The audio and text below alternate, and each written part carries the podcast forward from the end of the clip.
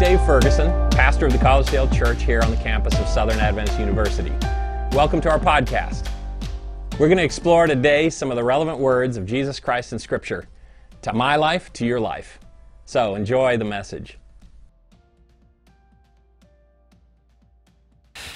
Uh, I'm so glad that you are here with us. Thank you so much, Kelly, for that, uh, that musical selection. And I learned just before the service that Kelly's parents and myself are friends, the Miller family up in Michigan. So if by chance they are watching just to keep track of what your daughter's doing, we are so glad that she is right here at home with us. We'll take good care of her and welcome to you as well. It's good to, good to know you might be there watching from Michigan.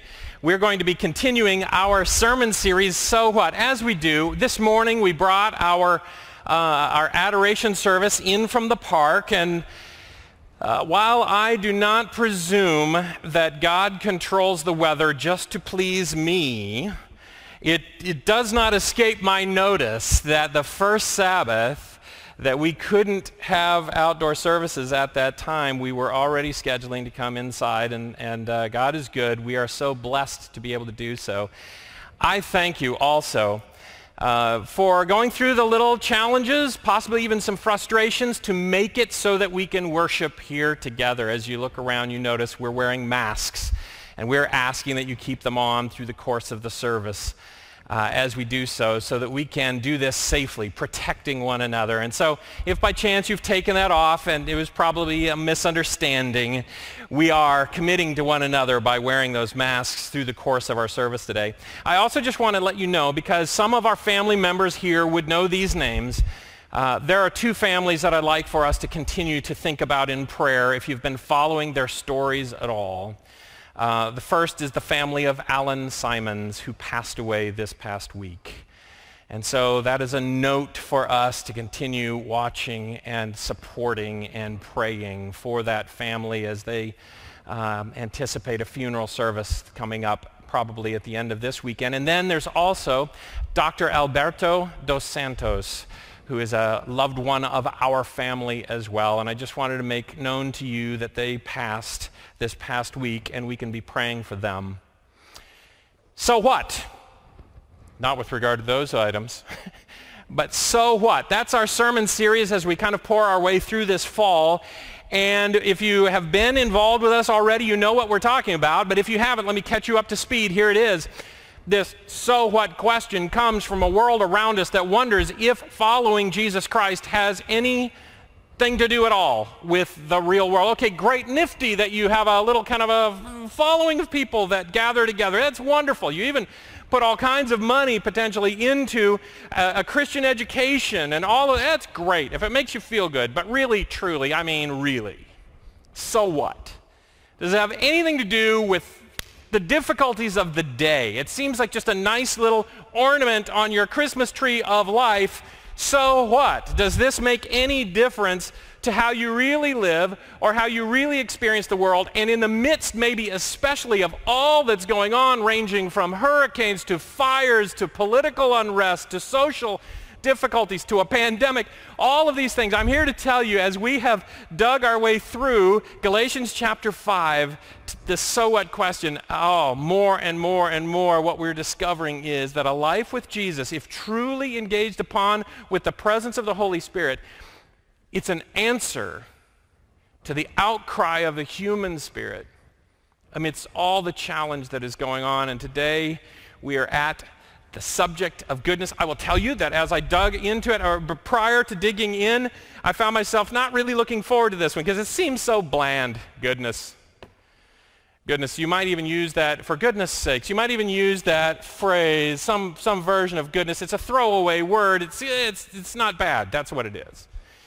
Oh, there's so much more, so much more as I, have uh, over the last number of hours, I've begun to really look forward to this moment as we turn our way to Galatians chapter 5, reminding ourselves again of those 22nd and 23rd verses. But the fruit of the Spirit is love, joy, peace, patience, kindness, goodness, faithfulness, gentleness, and self-control. This spirit that comes into our lives so what? I'll tell you so what. goodness. And in the moments you've experienced it, from the inside or the out, oh my, what a difference it makes. I, I, I do admit as well to this kind of interesting conversation from Jesus we're going to find in Luke chapter 6. It's, it's, a, it's a, a framing phrase that he will use. Jesus tells this kind of parabolic statement, no good tree bears bad fruit, nor does a bad tree bear good fruit. Each tree is recognized by its fruit. And we've talked about this notion of fruit. Jesus talks about being connected to him. He is the vine. We are the branches, and we bear fruit, this fruit of the Spirit. People don't pick figs from thorn bushes or grapes from briars. And then this, the good man, the good woman, brings good things out of the good. That's a lot of good in there. Out of the good stored up in his, stored up in her heart. The good comes up and out from the good stored in our hearts. And that storage of the heart is affected by the presence of the Spirit. So I'm just invite you to bow your head again in prayer as we dig around in this subject, this particular fruit, goodness, and its impact on us and on the world in which we live. Bow your heads with me. Father, thank you.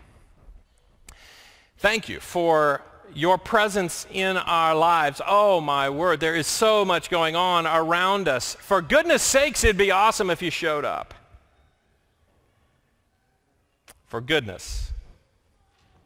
Could it be that your plan to show up is through the goodness coming up out of our hearts, bathed in the presence of your Spirit?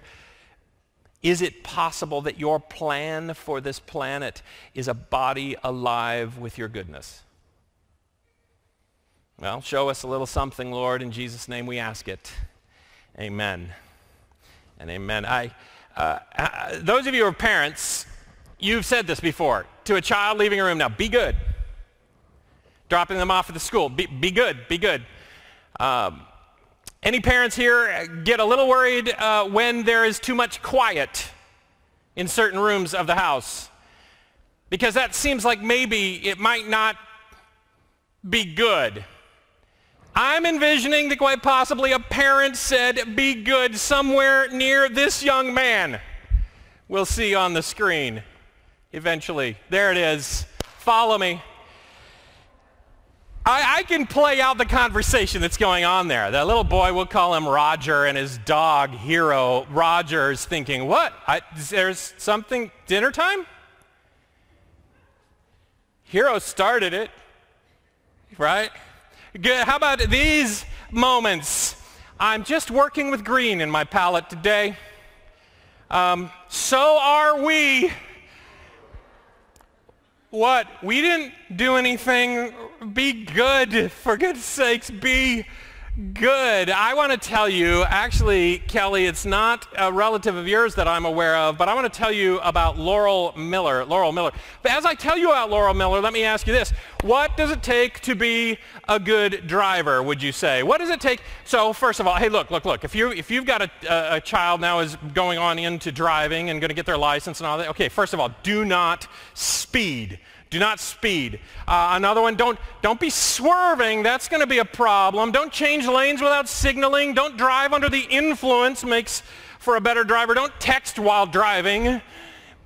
Uh, don't text while driving. We'll say that twice. Under this definition, Laurel Miller was an excellent driver. Laurel Miller was my grandfather. Laurel married to Evelyn Miller, neither one of whom ever had a driver's license. Uh, I'm not aware of his ever having driven. He did not speed, nor did he swerve, nor did he ever change lanes without using a turn signal, nor did, nor, nor. If we define goodness simply by the absence of bad, it is a nothing. Because he's not a driver at all.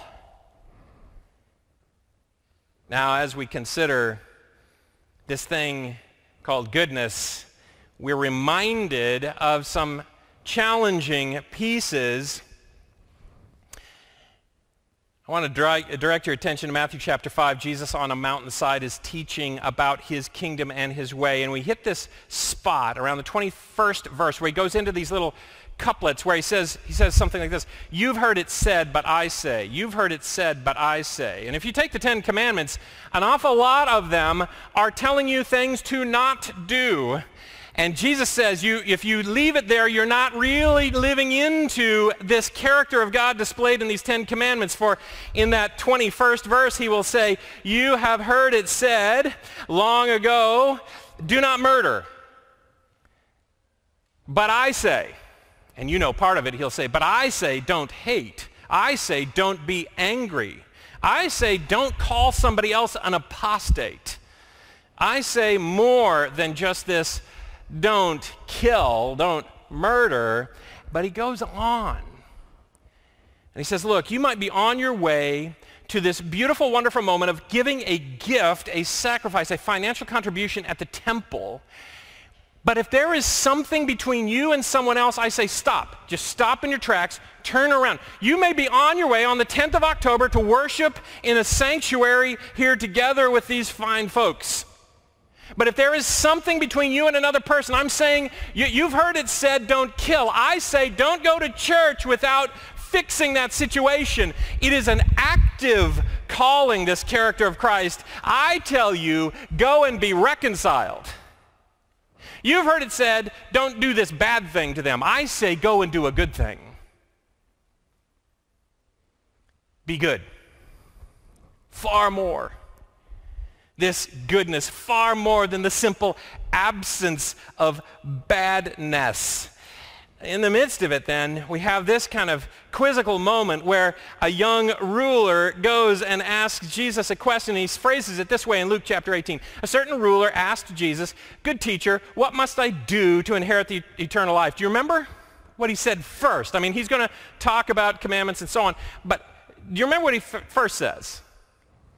He says, Why do you call me good? Jesus answered, No one is good except God alone. I would suggest to you that Jesus is pointing out that if there is goodness in him, he is connected, he is attached to the Creator God, for that is the only place goodness can come from. You remember in our digging around in Galatians chapter 5, if you jump backwards and don't just start at the 22nd verse, you're going to find Paul saying, hey, look, let me tell you about the natural creations of us. We are crayon children on the walls. We are, we are markers on Hero's back. We are a face filled with paint that's just all over the place and smudged on the bathroom tile walls. We can't create the goodness. If we are going to have goodness in our lives, it's going to be because we are we're connected to the Creator God through the Holy Spirit's presence, and He builds up and brings up fruit that comes from the heart. So that a good man, a good woman, the good comes out of the good built in the heart by the Holy Spirit in this connection. So I don't believe Jesus is trying to say he's bad. He's trying to point out you are you're connecting me to the Creator God and saying this at all. Remember, the good man brings good things out of the goodness of their heart. So I'd like to go to a book. It's a short book. We're going to deal with most of the book. It's that kind of short. It's one you know about. It's one we talk about every once in a while. You may not have studied into deeply. It's a book all about what goodness looks like in a human being who's submitted themselves to the cause and calling of God. I think it's a fascinating one because it tells us something about this otherwise way too bland word that's squishy and difficult to get our hands around. What does it mean that God would raise up goodness out of our hearts? What does that look like? And so we're going to go to this book, the little book of Ruth. Little backstory on this, on this book of Ruth. It's not called the book of Naomi, but it could have been. Naomi is married to a man named Elimelech.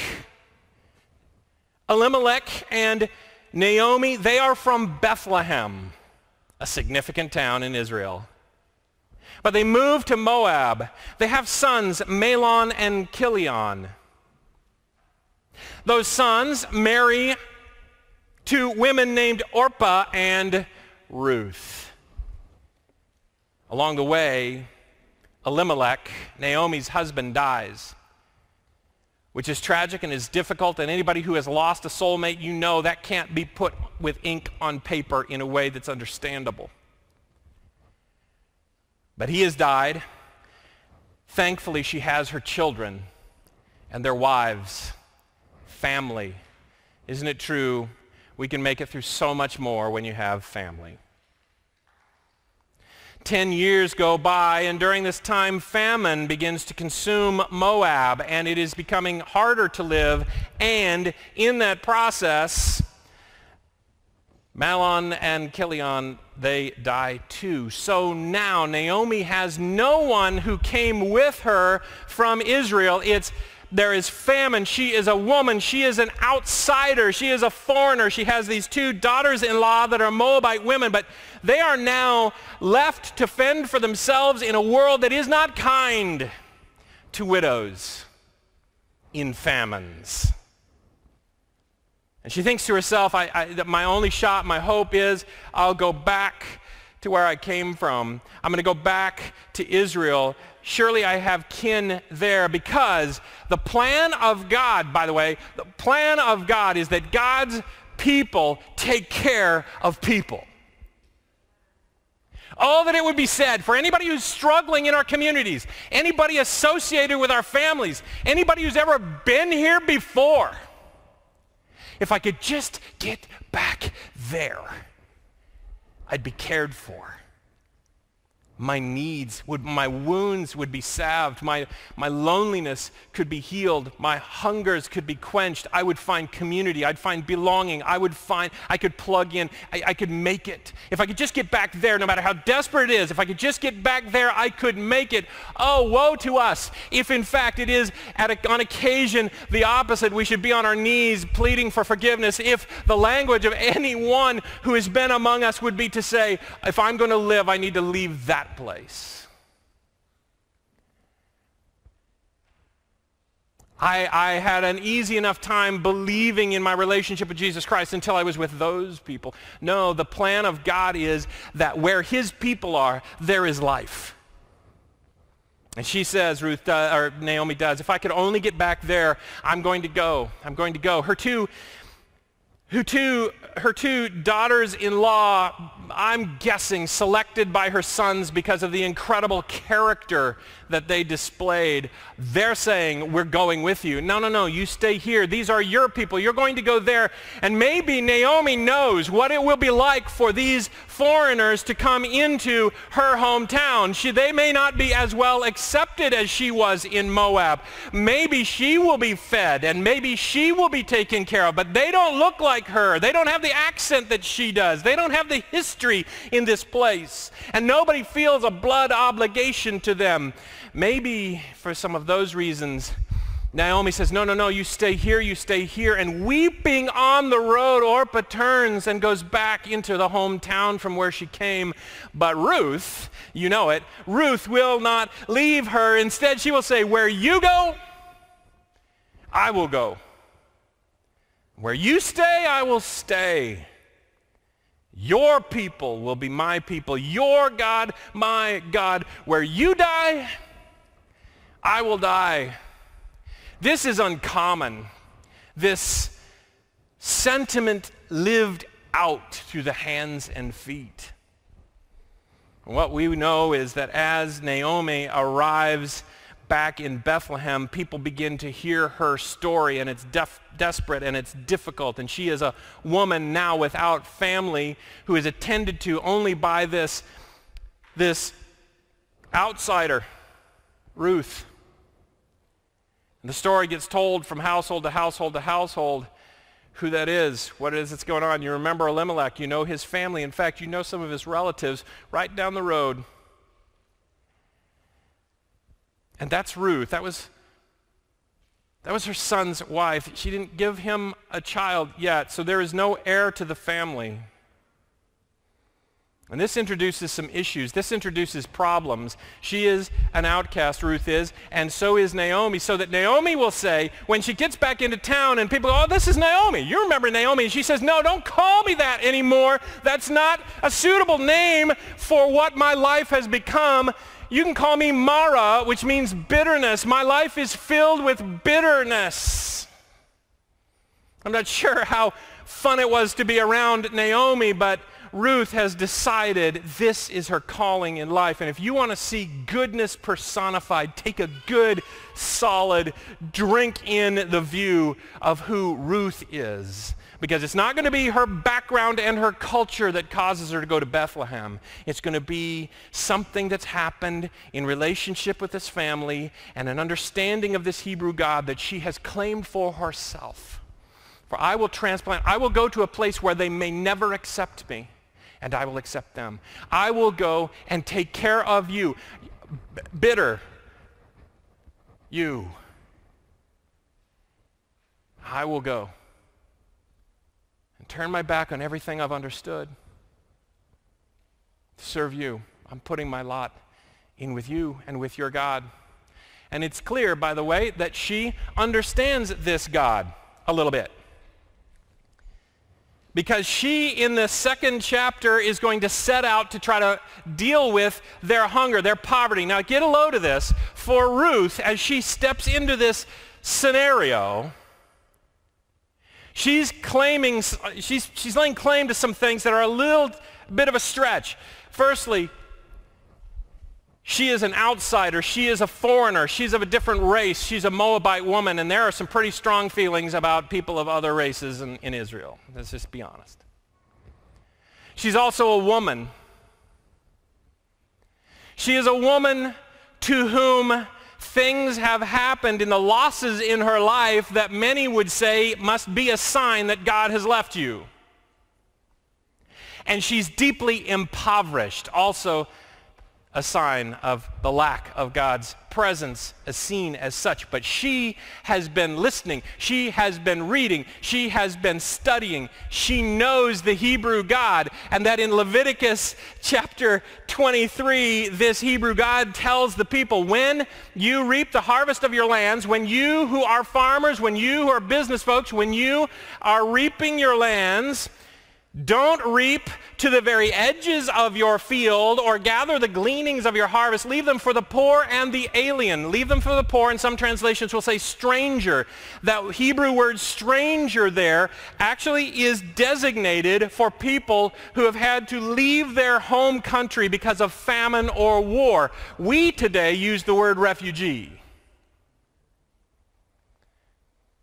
So leave, oh, think about this. Christian, live your life so that there are leftovers that surround you. So that people in need around you, if they could just get near you, there's leftover that you have not scooped up, carved up, stuck in a savings account, or figured out how to harbor away, but you've purposely left it available. Do you have time at the fringes and the edges? Do you have energy at the outskirts of your obligations? Do you have a dollar that isn't accounted for or necessary? Leviticus calls those who are followers of God to live their lives such that people in need, people who are poor or people who are not from here and feel disconnected and alone, if they could just get near me, they would find the healing property of goodness that comes up and out of the heart. Huh.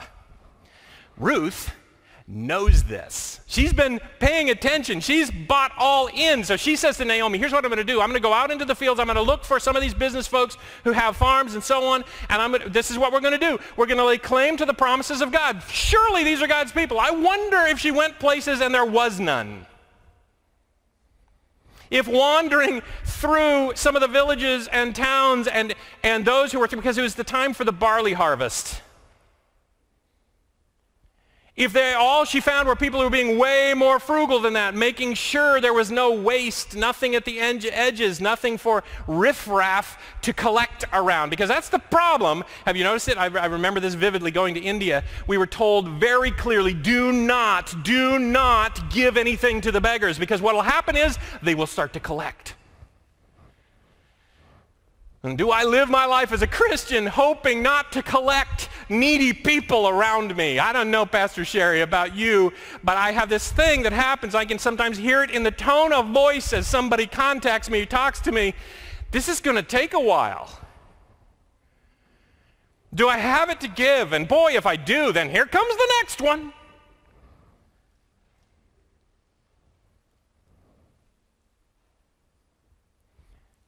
Goodness. Often in Scripture, there's a couplet of words, goodness and mercy, jammed together. She knows Ruth does, that this is supposed to be happening. And so she makes her way and finds a field. I'm going to I'm to take you to this uh, chapter 2, verse 3. It says, As it turned out, she was working in a field belonging to Boaz, who was from the clan of Elimelech. As it, as it turned out, she went to a person who is in the same family as her mother-in-law who should see her as family too, by the way, but there's just enough disconnection. She's Moabite. She didn't have a child yet. She's an in-law. She, they. By the way, that phrase in Hebrew could also be translated as luck would have it. Have you noticed that there's a thing, a spiritual principle of as luck would have it? As it turns out, the day we move inside, it rains for the first time all summer long.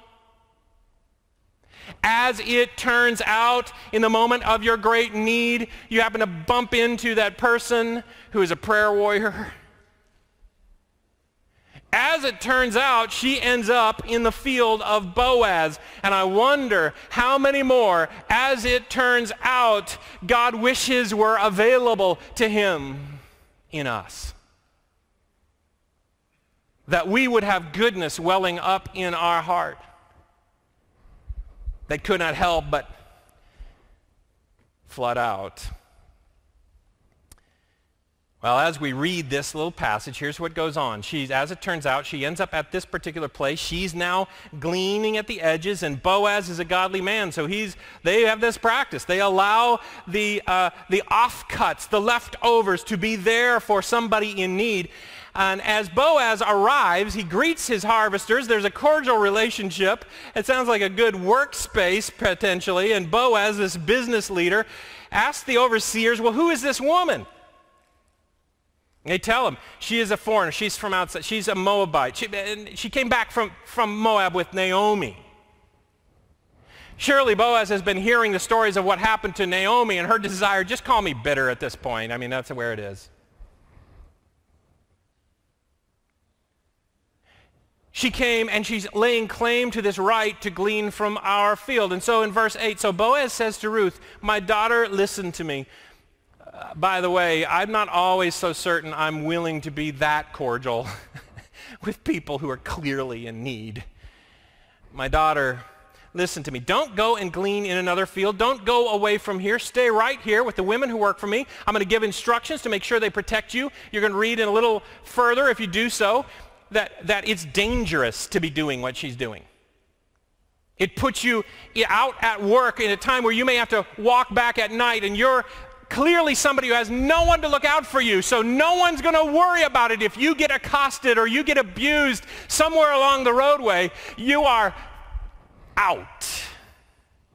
And he says, no, no, protect her. Protect her but isn't it fascinating? He says, don't go and glean in another field, even though they are just as responsible for your well-being as I am. I've got this. And it's the first thing I want to just point out from this passage that we can find on the subject of goodness. Goodness volunteers to meet the needs. Goodness notices the needs and says, hey, can I? Can I do that? What a wonderful moment when you have some task at home and you have somebody who says, Can I please? I mean, seriously, I've been, I feel like I'm always last in line to clean the toilet.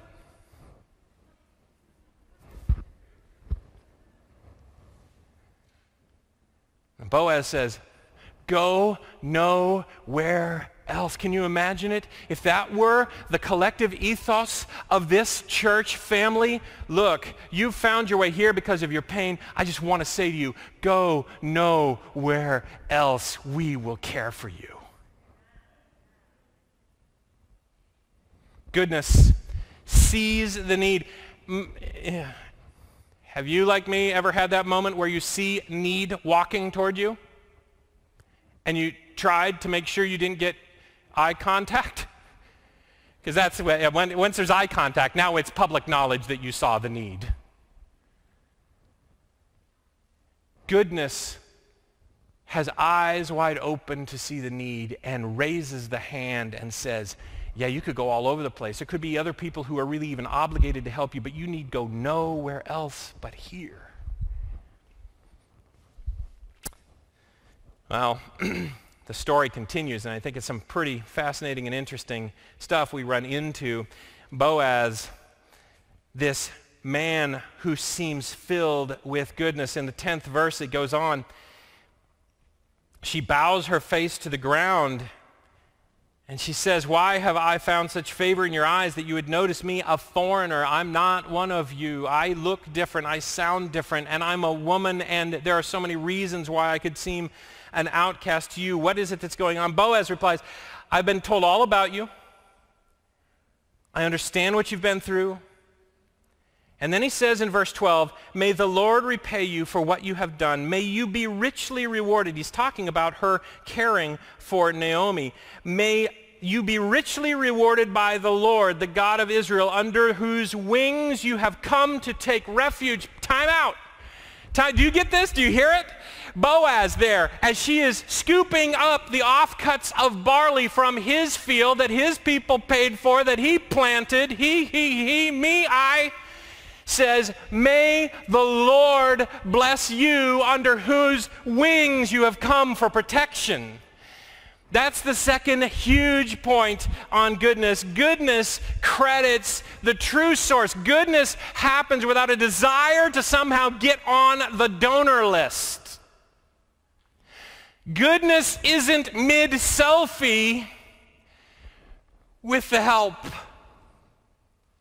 but understands I have no goodness in me outside of connection to the God who changes and moves my heart so that if you experience any goodness from me, we can skip the middleman. I'm the delivery truck for goodness.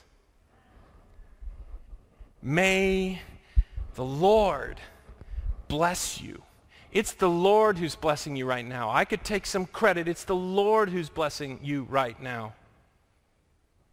And it's his wings under which you have come to take refuge. Fascinating. Story goes on, verse 14 through 16 mealtime comes and she's been out working. I don't know if this is even the same day. Boaz says to her, hey, come over, come over, have some bread, dip it in the wine vinegar. She sits down. She has roasted grain, not just the raw grain that has to be dealt with and cooked and everything done to. No, no, no. He's now moved past his obligation to a heart filled with generosity.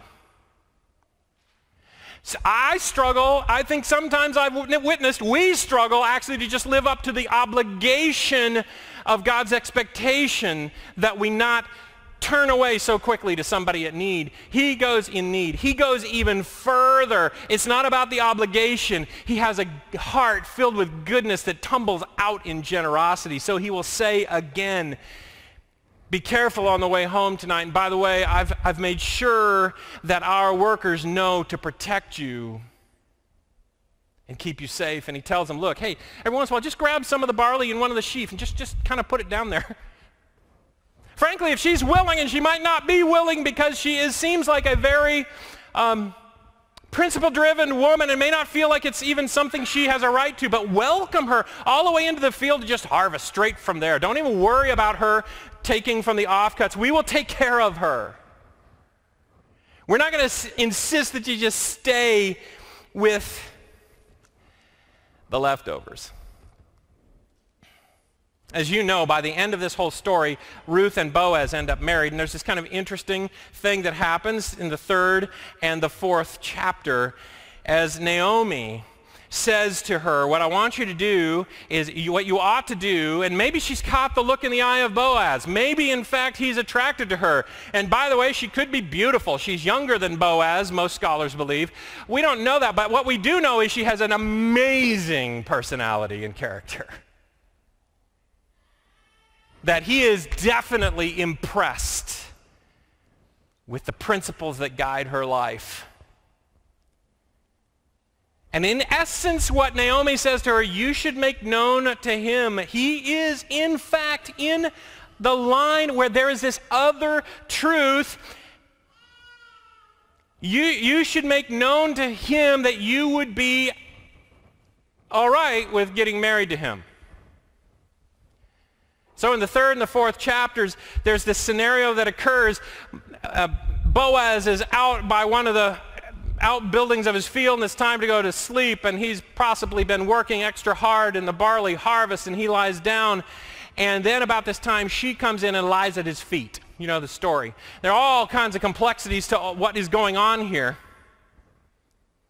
But know this in the middle of the night he is well fed he is drunk from the wine he is lying there. In this moment she is wildly vulnerable there is no one who would stand up for her if in fact things went sideways in this moment. So she has had to get a sense of what this man's character is like to feel any kind of trust, to be willing to do this, to say, you are, in the wording we're going to look at in a little better light in just a minute, you are, and some versions will say, a kinsman redeemer. Others will say, a guardian redeemer. This is a designation for a person in a line of descendants who has a familial connection and you are one of those, for me, you could redeem my life. In a society where a woman in a foreign country, impoverished and widowed, has no future. You could change everything, and I'm, I want you to know I'm, I'm interested in that. By the end of the story, you're going to know he's interested too. But in that moment where he could take a shortcut, he demonstrates another principle. Goodness acts righteously, especially when there's a shortcut. It's, where, it's, in, it's in contrast to the evil that is done so many places so easily, so readily all around us that this righteousness of goodness shows up because two ways. One, he's not going to do anything to take advantage of her. He's also not going to kick her out and say, look, you misunderstand the situation here. He's going to say, look, you, you can't go back until morning but because it's dangerous. So you just sleep. Righteousness point number two, but you need to know there is a kinsman redeemer, there is a guardian redeemer who is ahead of me in this line of who could get to take care of you. Isn't that a fascinating thing? There's somebody ahead of me in line for who gets to give you a ride home, for who gets to take care of the leaves in your yard. There's somebody ahead of me in line in terms of the lineage for who gets to spend money for your education. There's somebody, but this is what Boaz is saying. Somebody, I, I, I, I'm interested in this, but there is somebody who is ahead of me in line. And so the next day he calls 10 elders together. He meets with this kinsman redeemer, the person who has a closer relative connection to Elimelech. And he says, hey, look, now, by the way, I, I want to make sure you understand some of what kinsman, there are three different types of kinsman redeemer, guardian redeemer that come out of Leviticus chapter 25. The first is a person might have had to sell their fields to be able to survive, and then they're a loss to the family. A kinsman redeemer might be a redeemer of property where he would buy that property back and return it to the family so they have land. This we know by the story is happening or has happened. Naomi has lost the lands of Elimelech. Another form is the redeemer of the slave. In that day and age, at times, slavery would occur when a person can't pay their debts and there's nowhere else to, to get what they need to survive except to borrow on it and be a slave until they can repay it. And so often it's worked into a loop that makes it impossible to ever repay. And so a kinsman redeemer might step up and say, I'm purchasing their debt and I'm wiping it out and you are now free. By the way, is there some space, some property in your life that needs redemption? Some corner of your thought world, some behavior that you need the blessing of a Redeemer? Is there anyone here who is stuck in enslavement of any sort, a habitual, recurring sin problem in their life, and you need a Redeemer to start things over somehow? So it's all pointing to this Jesus of the cross.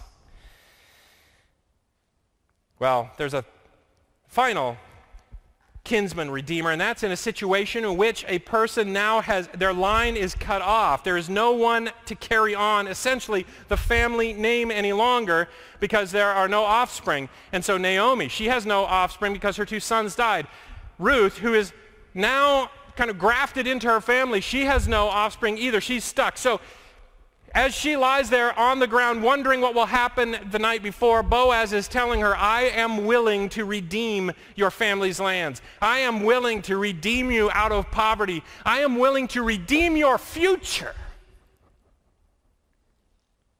Oh my goodness, if you're not hearing Jesus, Jesus, Jesus, who redeems us from our past from our debts, from the actions we stumble in today, and from our future that would other be, otherwise be absolute loss. Well, he meets with the person who's ahead of him in line and he says, hey, would you be willing, are you uh, the, the, the kinsman redeemer, there's some property that has been lost, would you be willing to purchase it? And and, to, and, and this kind of arrangement, sometimes the kinsman redeemer would purchase it, give the money, but then maintain the lands. And you can kind of get that texture of what's happening in the fourth chapter of this being the strategy. Well, yes, I'd be quite happy to be the kinsman redeemer of that, those lands. That would be great. And Boaz says, keep in mind, a part of that commitment is to take on Ruth as your wife. Huh. And at that point, the kinsman redeemer further in line says, yeah, actually, that would kind of, it would, it would tinker with, it, you know, the, just the whole, the problem would be that our inheritances would get a little bit scrambled and that'll, I tell you what, why don't you? And so Boaz redeems the life of Ruth, and in doing so, redeems the life of Naomi. And by the end of this passage, you will read, the fourth chapter,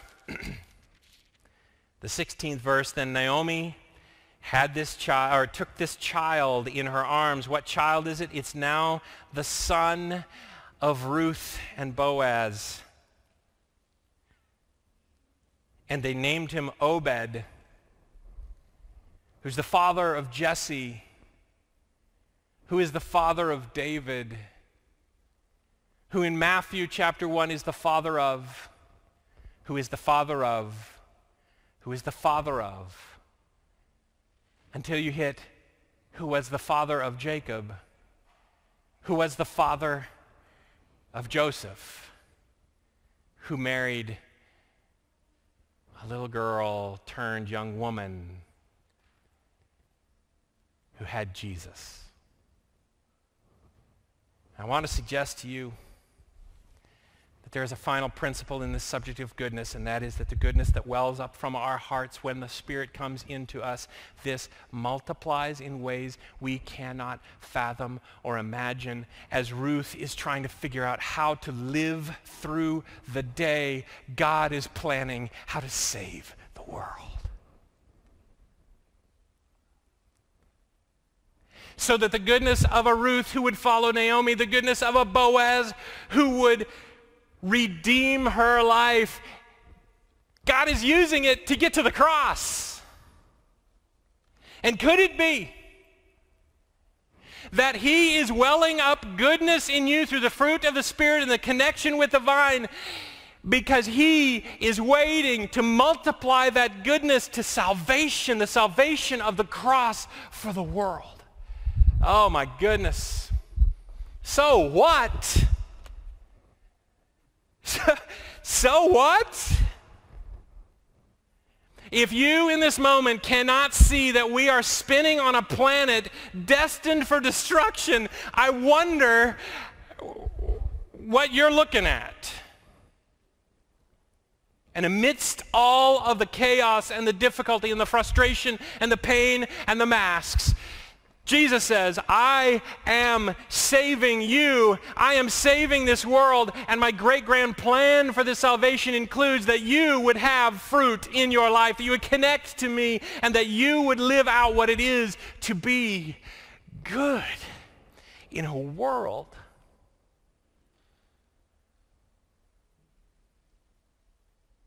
bathed in sorrow, wrestling for a reason to even exist.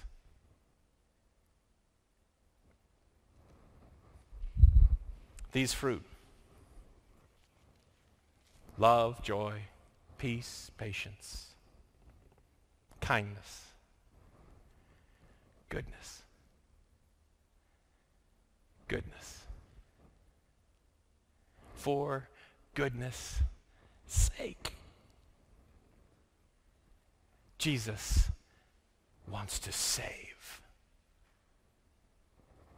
Father, bless us in this day, this Sabbath day, as we have worshiped. We can turn very inside and inwardly and think about what's good for us. But as we understand this fruit of spirit and your presence in our life, it is about our hearts being turned out to what's good for the world around us. How could we sacrifice in such a way that would lead someone to the cross?